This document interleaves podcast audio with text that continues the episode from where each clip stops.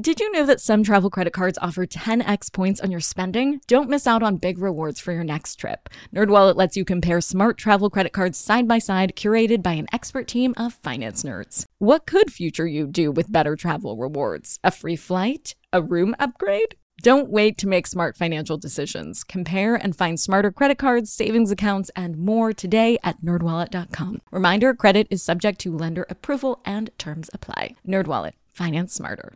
Hey guys, are you ready for some money rehab? Wall Street has been completely upended by an unlikely player, GameStop.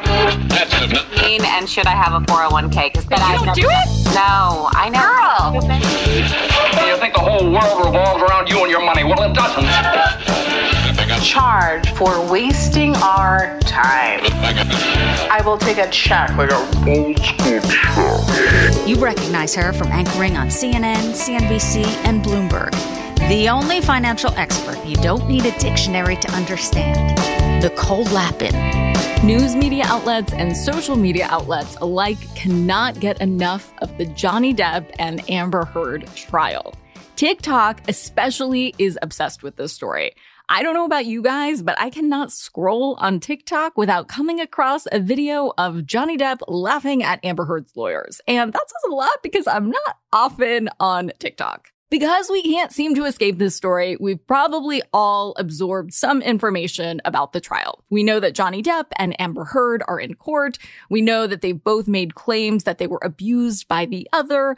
But what exactly is at stake here? What is Johnny Depp asking for? And what lessons can we take from this trial? To answer these questions, we need to go back to the beginning. Johnny Depp and Amber Heard were married for about two years from 2013 to 2015. When the couple filed for divorce, Amber alleged that Johnny was physically and verbally abusive during the marriage. Days before they went to court to negotiate the divorce settlement, Amber claimed that Johnny threw an iPhone at her head during an argument, and she filed a police report and a restraining order. She showed up to court with bruises on her face, and People magazine published those photos. After that, Amber's allegations against Johnny became a big topic in Hollywood press. From 2015 to now, Johnny Depp has vehemently denied any act of violence against Amber Heard. Johnny says he was in complete shock when he heard those allegations and he testified in court and I quote, never did I myself reach a point of striking Miss Heard in any way, nor have I ever struck any woman in my life. End quote. In August 2016, Amber and Johnny reached a divorce settlement. They said in a joint statement, and I'm pulling another quote here, our relationship was intensely passionate and at times volatile, but always bound by love. Neither party has made false accusations for financial gains.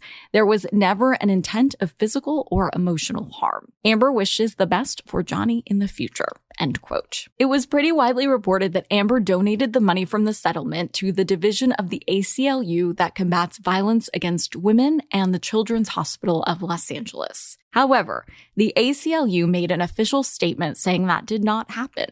The ACLU was expecting $3.5 million from Amber, but to date, they've only received about half of that. In 2016, Amber donated $350,000 to the ACLU. Then Johnny Depp donated $100,000 on her behalf.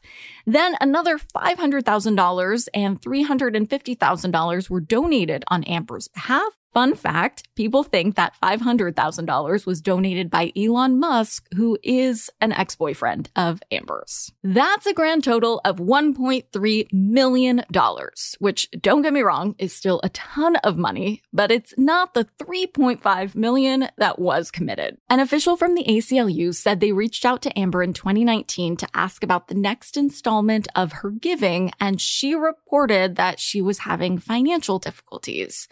Next came a cornerstone moment in the Amber Johnny story. It's the moment that led to this whole messy defamation trial. In 2018, Amber wrote an op ed for the Washington Post titled, I Spoke Up Against Sexual Violence and Faced Our Culture's Wrath. That has to change. In the article, she talked about how coming forward about her experience with abuse hurt her career, and she called herself a public face of domestic abuse. Now, importantly, she never mentioned Johnny's name in the op ed, but Johnny's lawyers argue she was clearly referring to him as the abuser.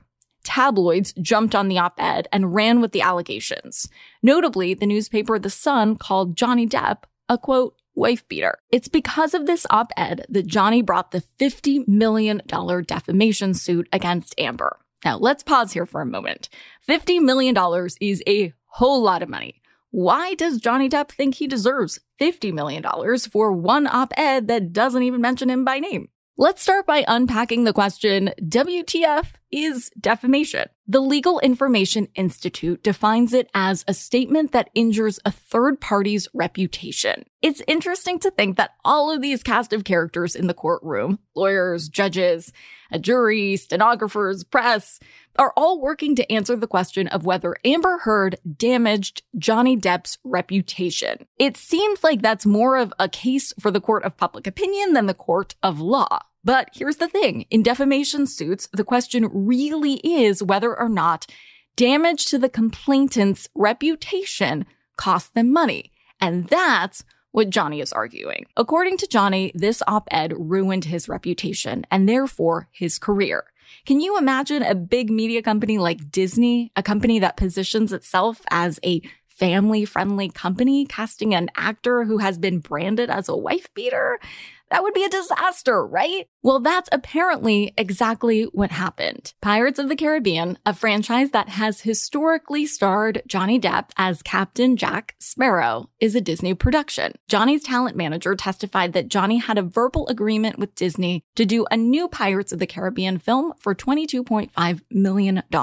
But in early 2019, after the op-ed came out, Disney told Johnny that they were going to go in a different direction for the film. Johnny Depp was also asked by Warner Brothers to resign from the Harry Potter spin-off Fantastic Beasts franchise. And that, my friends, conservatively puts us at $50 million in lost wages. But Amber Heard wasn't the first person Johnny took to court. In 2018, Johnny Depp brought a defamation suit against the Sun newspaper for that story calling him a wife beater. Johnny lost that case. And notably, a judge found that there was, and I'm quoting again here, overwhelming evidence that Johnny had assaulted Amber repeatedly during their marriage. To complicate things even further, the jury in the current trial is also considering a countersuit from Amber, who says that Johnny defamed her when his lawyer made a statement that her domestic abuse claims were an orchestrated hoax. So what is the truth? Again, it feels significant to me that the judge in the UK said that there was overwhelming evidence of Johnny assaulting Amber, but Johnny has also alleged that Amber was abusive. Johnny has cited one instance when Amber allegedly threw a vodka bottle during a fight and a shard of glass severed one of his fingers. The couple's marriage counselor, Laurel Anderson, said she saw mutual abuse in their relationship, but again, they have both denied each other's claims. So this question of the truth of the matter I can't answer. In fact, no one can.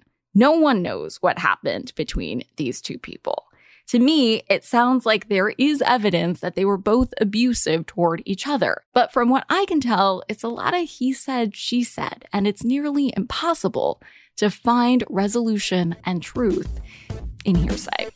For today's tip you can take straight to the bank, the lesson I take away from this trial is to keep meticulous records and documentation in situations that don't feel right. If that situation turns into a court case, be it for a divorce, wrongful termination, a squabble with your landlord, you need records.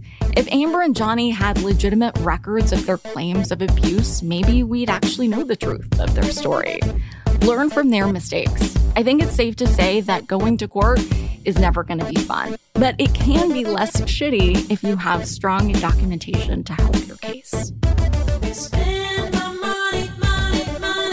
Money Rehab is a production of iHeartRadio. I'm your host, Nicole Lapin. Our producers are Morgan Lavoie and Mike Coscarelli. Executive producers are Nikki Ettore and Will Pearson. Our mascots are Penny and Mimsy. Huge thanks to OG Money Rehab team Michelle Lanz for her development work, Catherine Law for her production and writing magic, and Brandon Dicker for his editing, engineering, and sound design. And as always, thanks to you for finally investing in yourself so that you can get it together and get it all.